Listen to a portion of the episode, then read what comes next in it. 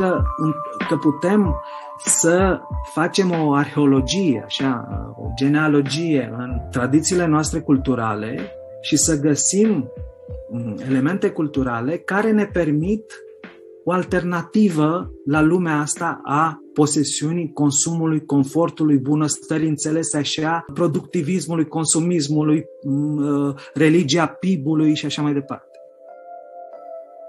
Absolut, cuvântul cheie pentru viitor, din punctul meu de vedere, e întrajutorare orientat către colaborare, către relații sinergice între elevi, comunitate și așa mai departe. Iar ăsta chiar că e un vis fezabil pentru care cred că putem să, să luptăm în următorii ani.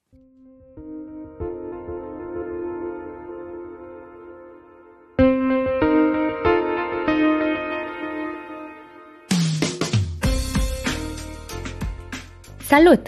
Ne bucurăm că ne asculți! Oare și tu simți că unele expresii nu sunt folosite corect în limbajul de zi de zi? Ce înseamnă de fapt supremația legii, independența justiției, ori chiar statul de drept? Rule of Law Rules este un podcast în care discutăm despre aceste subiecte și aceste simțăminte într-o notă informală cu oameni de la care avem ce învăța. Rule of Law Rules este produs de Fundația Conrad Adenauer prin programul Statul de Drept Europa de Sud-Est.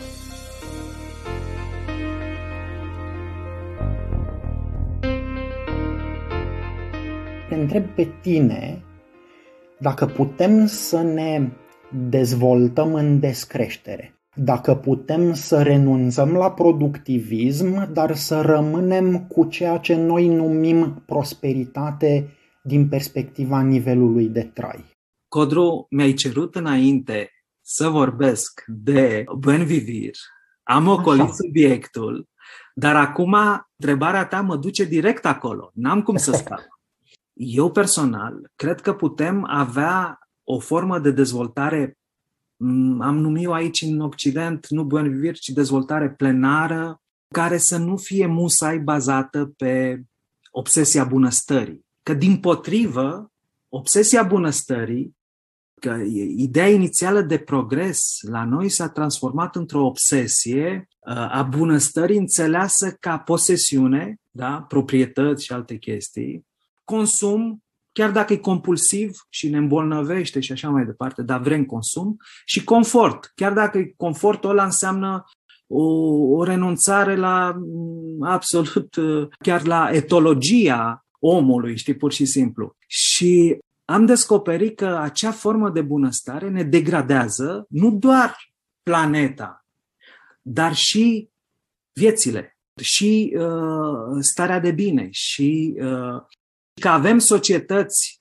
productiviste, extractiviste, consumiste, uh, speculative și așa mai departe, tocmai pentru a satisface acea gaură neagră a bunăstării definită așa cum am zis eu, Adina, prin posesie, consum, confort. Ori, dacă ne chestionăm critic, da, începem să, să punem în dubiu chestia asta. Nu singur, sunt, sunt foarte multe curente care critică forma asta de, de bunăstare și mie îmi place una, și nu doar mie, a căpătat așa un anumit universalism. Buen vivirul indigenilor sud-americani din uh, regiunea andină mai precis, Bolivia, Ecuador.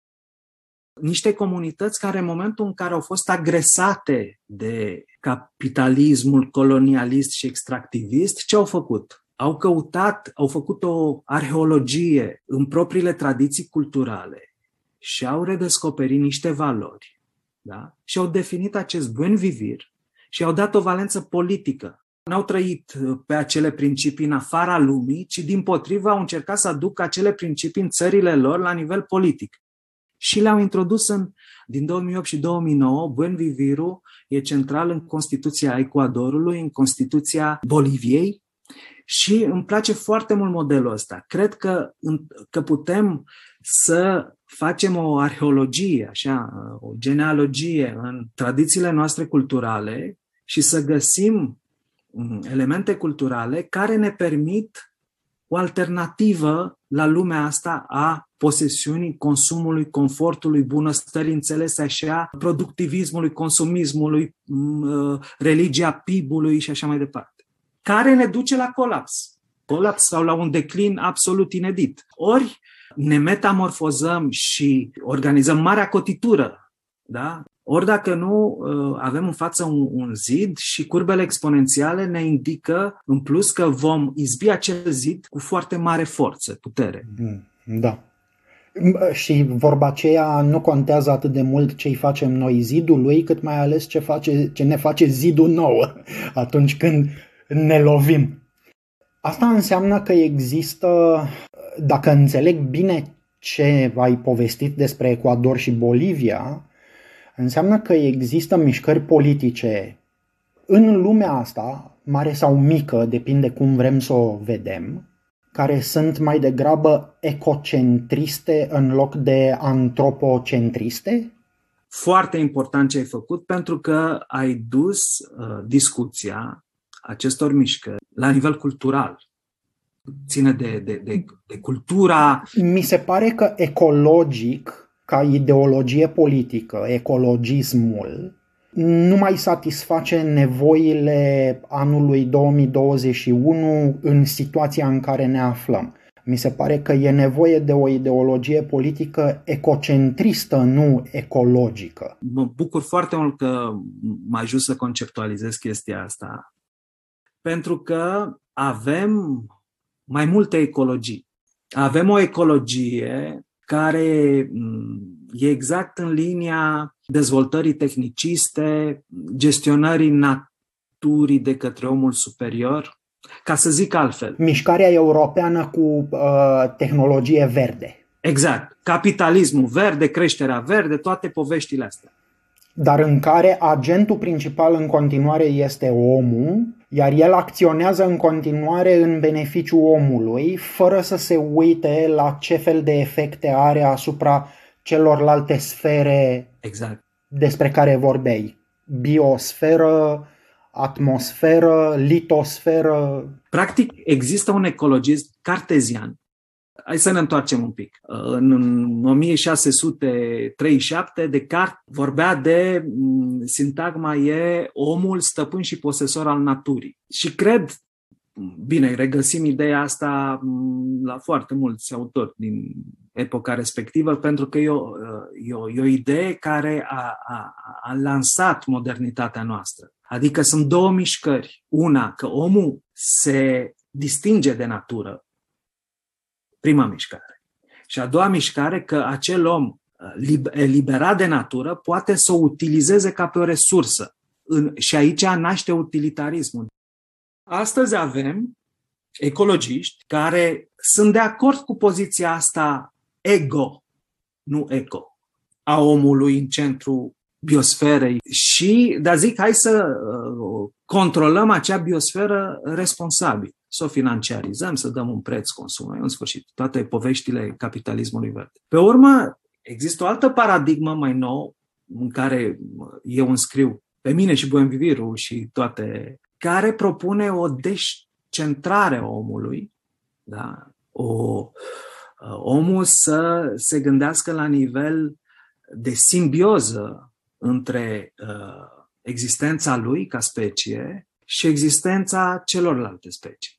Nu mai e vorba aici de superioritate sau inferioritate. Nici măcar superioritate, nici măcar inferioritate. Știi? Că nici să zicem acum că, știu eu, o căprioară e superioară lui nepoată mea. Sau că, știi, sunt uh, un pic uh, simplificări de genul ăsta. Dar nu mai e nevoie, într-un tot complex, da? într-un, exact în logica holistică, nu mai e nevoie să zici, să, să, faci, să, să, să faci ierarhii.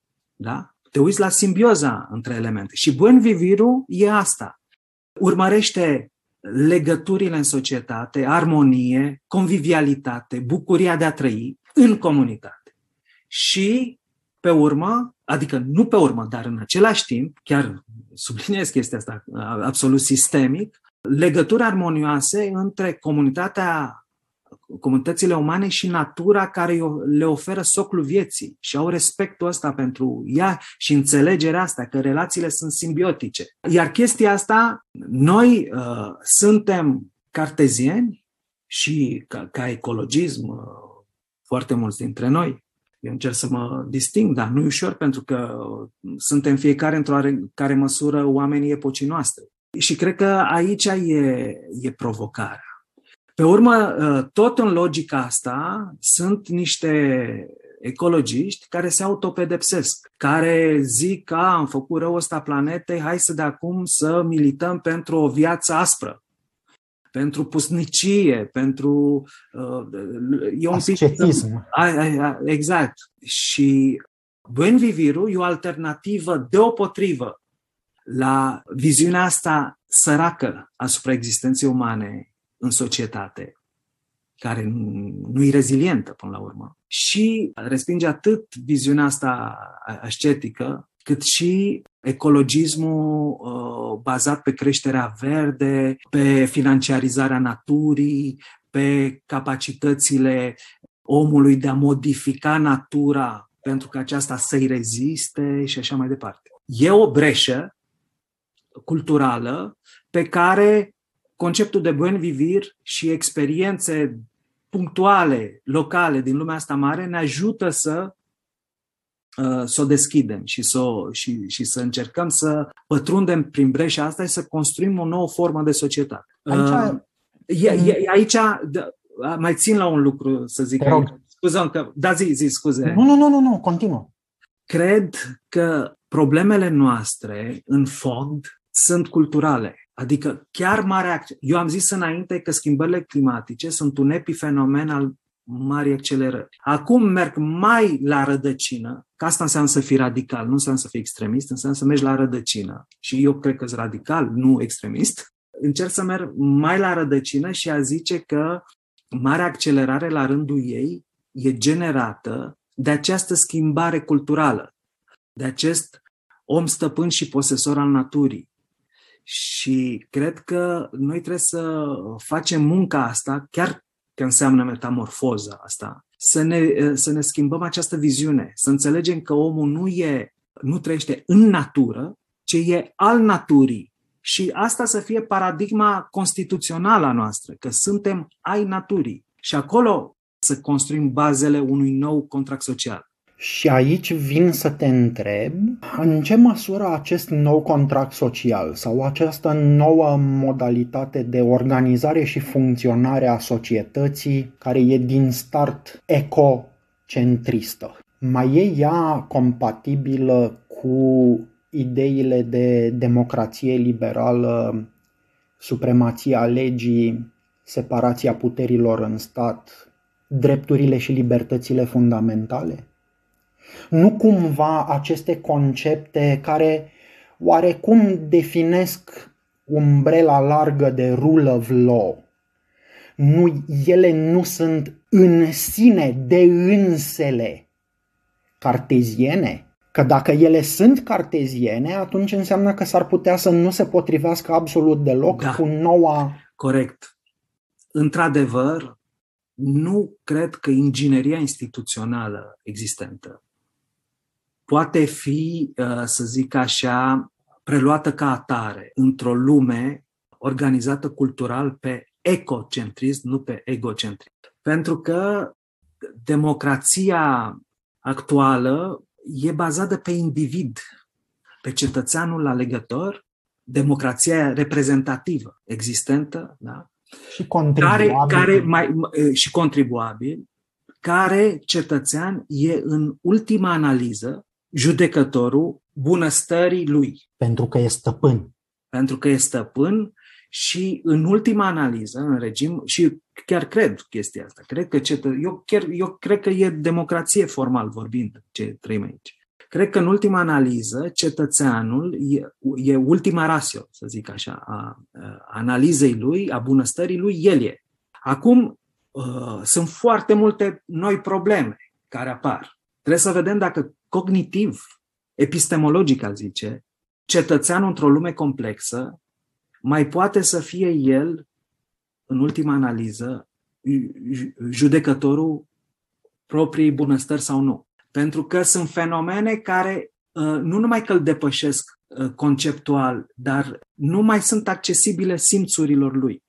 Dau un exemplu. Faptul că clima se schimbă cu 0,2 grade pe deceniu, e extrem de grav la nivel sistemic. Dar 0,2 grade la nivel de medii climatice pentru cetățeni e absolut imperceptibil. Deci nu e accesibil simțurilor noastre. Problemele, noile probleme ecologice fac parte dintr-o clasă de probleme care au nevoie de terți, care sunt oamenii de știință. Pentru că nu mai e că îmi văd uh, doar râu infestat de așa, nu știu. Pentru că, așa cum discutam despre supraliminal, sunt într-un spectru care nu e accesibil ochiului simțurilor. E undeva mai departe. Acolo ai nevoie de niște instrumente sau de un ochi care să privească mult din afară. Și aici se pune o problemă uh, ce tip de democrație aia. De, deja, uh, uh, ăsta să zic, e o, e o limită a democrației actuale, dar are, trebuie să vedem ce individ am construit. Însă, ca să ne apropiem și de final, te îndrept către seria de trei întrebări de la coadă, chiar dacă nu mai e potrivit sistemul nostru politic sau de organizare cu democrație liberală, cu stat de drept, cu supremația legii, cu drepturi și libertăți fundamentale, cu independența justiției. Totuși, ca să putem să ne tocmim despre cum ar fi să arate viitorul, viitoarea noastră formă de organizare, viitorul nostru contract social, rule of law ce-l avem acum ne folosește așa, măcar drept cadru de organizare pentru acest proces care să ne ducă până acolo? Excelent! Da, zic da, pentru că a fi radical, cum ziceam înainte, nu înseamnă a fi extremist. Nu cred că dacă, că dacă punem bombe sistemului actual, îl transformăm radical în mai bine. Asta e ideea. Și trebuie să-l folosim așa cum e, pe cât se poate. De exemplu, eu, uh, că să ne întoarcem la schimbările climatice, știi, că să zic cum am putea să-l folosim acolo, specific. Știi, ca să mergem pe, pe exemple și să nu dăm o, o notă prea teoretică. Știi că acordul de la Paris a avut loc în 2015. Ei bine, imediat după perioada după acordul de la Paris, 2016-2019, am aici o dată, 35 de bănci internaționale, adică un studiu făcut pe 35 de bănci internaționale, arată că au finanțat cu 2700 de miliarde, deci 2700 de mii de milioane de dolari proiectele pentru energiile fosile. Deci după acordul de la Paris a urmat o avalanșă de investiții pentru proiectele fosile. Cu alte cuvinte, hai să profităm acum repede, că după aia o să se închidă robinetul. E și asta, e și asta, dar nici nu știu dacă e, e, e logica e sistemică. E foarte bună întrebarea asta. Ce trebuie să facă politicul aici? Față de aceste decizii financiare ale actorilor financiari, modul de funcționare a sferei financiare. Noi trebuie să înțelegem că marile bănci ale lumii, astea 35 și toate altele de care, pe care le cunoaștem, s-au dezvoltat finanțând uh, Revoluția Industrială și apoi consumul de masă. Revoluția Industrială, consumul de masă sunt finanțate de aceste bănci și toate aceste lucruri au fost uh, realizate, Revoluția Industrială, prin exploatarea masivă a energiilor fosile. Iată de ce, în prezent, toate băncile, sau marea lor majoritate, au în bilanțul lor foarte multe active fosile. E plin de active fosile, da? Să presupunem că am devenit ca în stupul lui uh, de Mandeville, virtuoși dintr-o dată. Am decide, am hotărât politic interzicerea imediată a exploatării tuturor sau a 80% din energiile fosile. Păi toate băncile respective, care au active masiv legate de energii fosile ar da faliment pentru că acele active ar deveni active eșuate, activele legate de fosile. De, deci, pur și simplu, n-am avea probabil criza climatică, dar am avea o criză financiară absolut fără precedent Nu știu dacă putem să cerem responsabilii politi- uh, politicienilor așa ceva. Dar ce trebuie să facă politica? Trebuie să-și pună întrebări. Să zic, o posibilitate ar fi uh, să compenseze băncile, pierderile absolut masive ale acestor, stat, ale acestor uh, bănci. Banii, evident, i-ar lua de la contribuabili uh, statele. Bun. E, nu e fezabil așa ceva pentru că e Robin Hood invers, știi? Adică să iei de la uh, săraci, de la contribuabili, să dai la bogați, la băncile care au activele astea. Deci așa ceva pur și simplu ar duce imediat la o revoluție.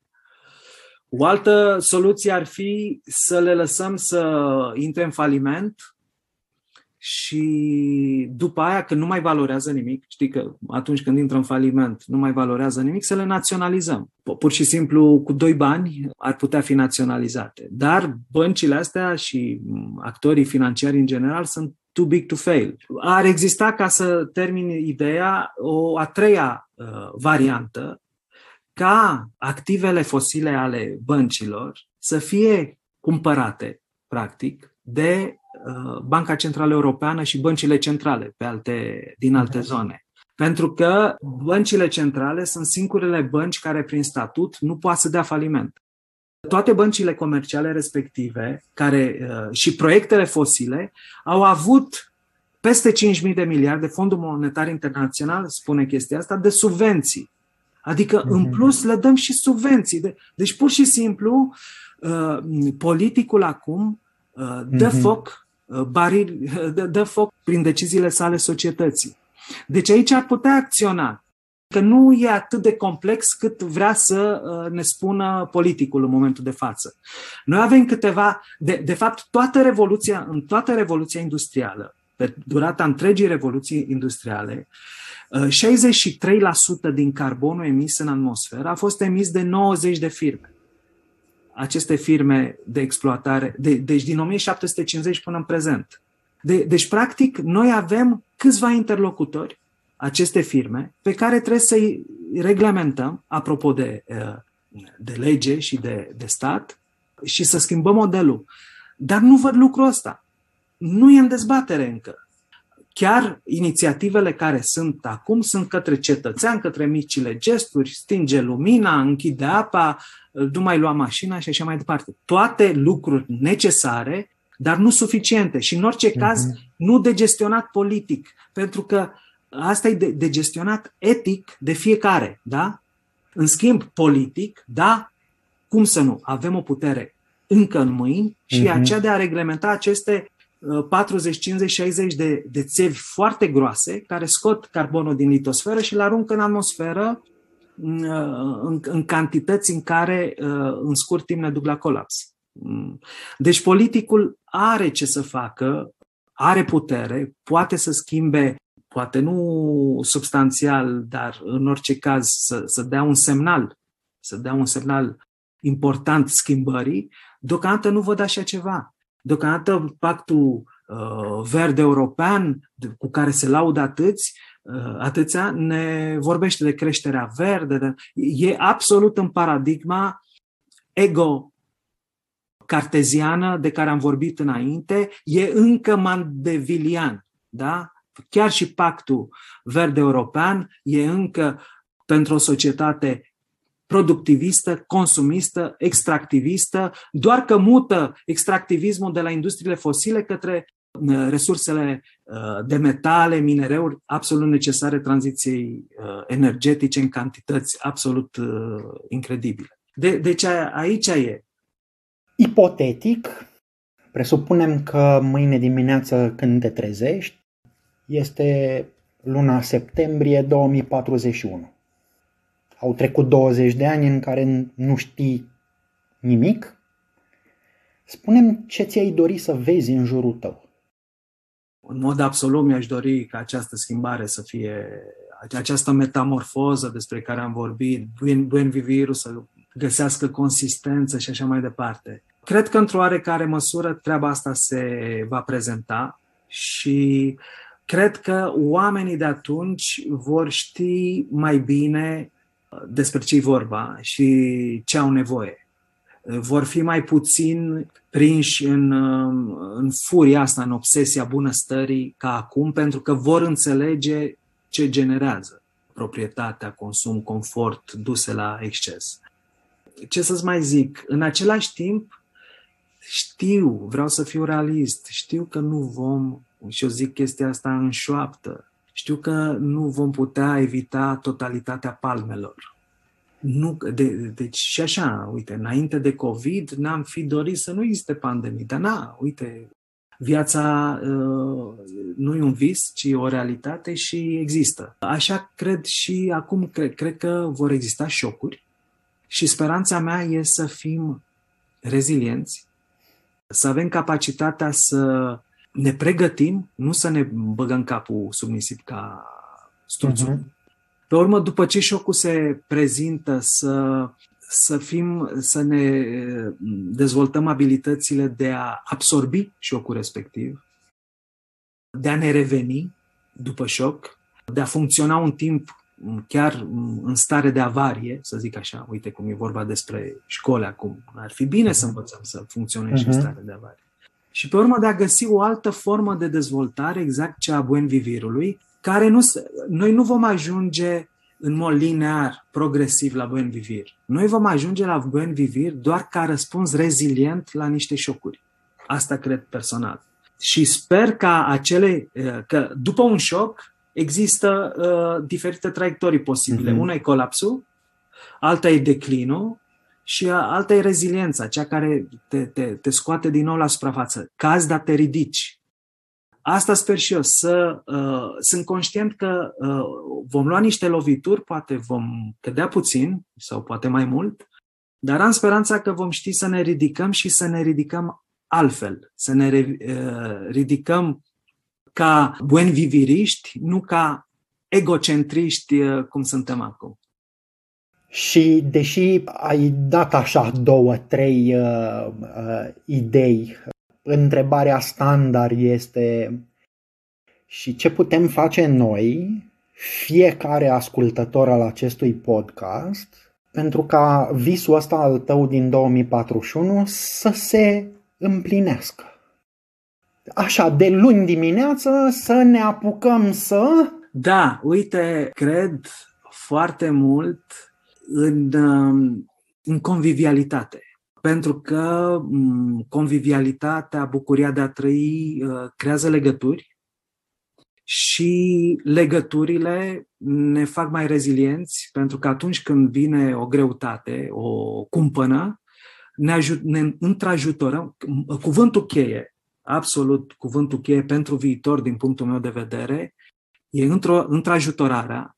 Există o altă lege a junglei, e un autor francez care vorbește de chestia asta, nu există doar legea competiției, uh, rivalității și așa mai departe, ci există și legea absolut masivă a întrajutorării, a colaborării, competiția e obositoare, e punctuală, ai mult de pierdut, nici în natură, foarte rar uh, în, în fapt e competiție, e foarte mult întrajutorare și cred că chestia asta se învață, iar tot sistemul de educație, în loc să fie individualist, ar trebui să fie orientat către întrajutorare, către colaborare, către relații sinergice între elevi, comunitate și așa mai departe. Iar ăsta chiar că e un vis fezabil pentru care cred că putem să, să luptăm în următorii ani.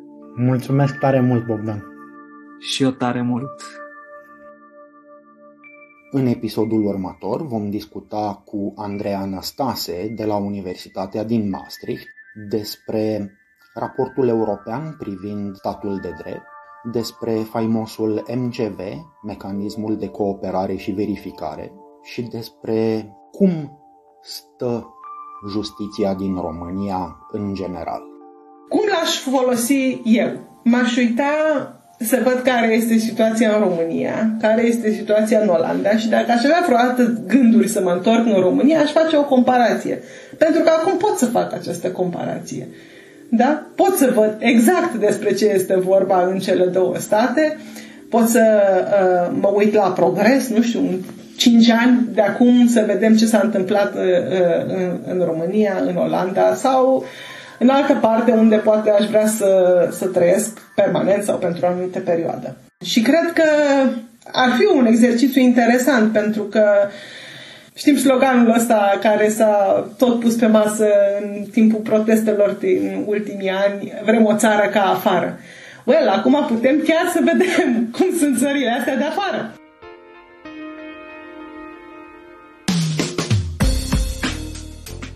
Îți mulțumim că ne-ai ascultat. Sperăm că ai aflat lucruri noi, în egală măsură adevărate, bune și utile. Te invităm să ne scrii dacă ai sugestii pentru episoadele viitoare. Și nu uita că podcastul Rule of Law Rules, produs la București, are un conținut relativ independent față de cele de la Berlin, Bogota, Beirut, Singapore, Dakar ori Nairobi. Conținutul podcastului Rule of Law Rules nu reprezintă în mod necesar poziția oficială a programului Statul de Drept Europa de Sud-Est, ori a Fundației Conrad Adenauer, iar opiniile exprimate în acest podcast nu pot fi interpretate drept consultanță ori asistență juridică.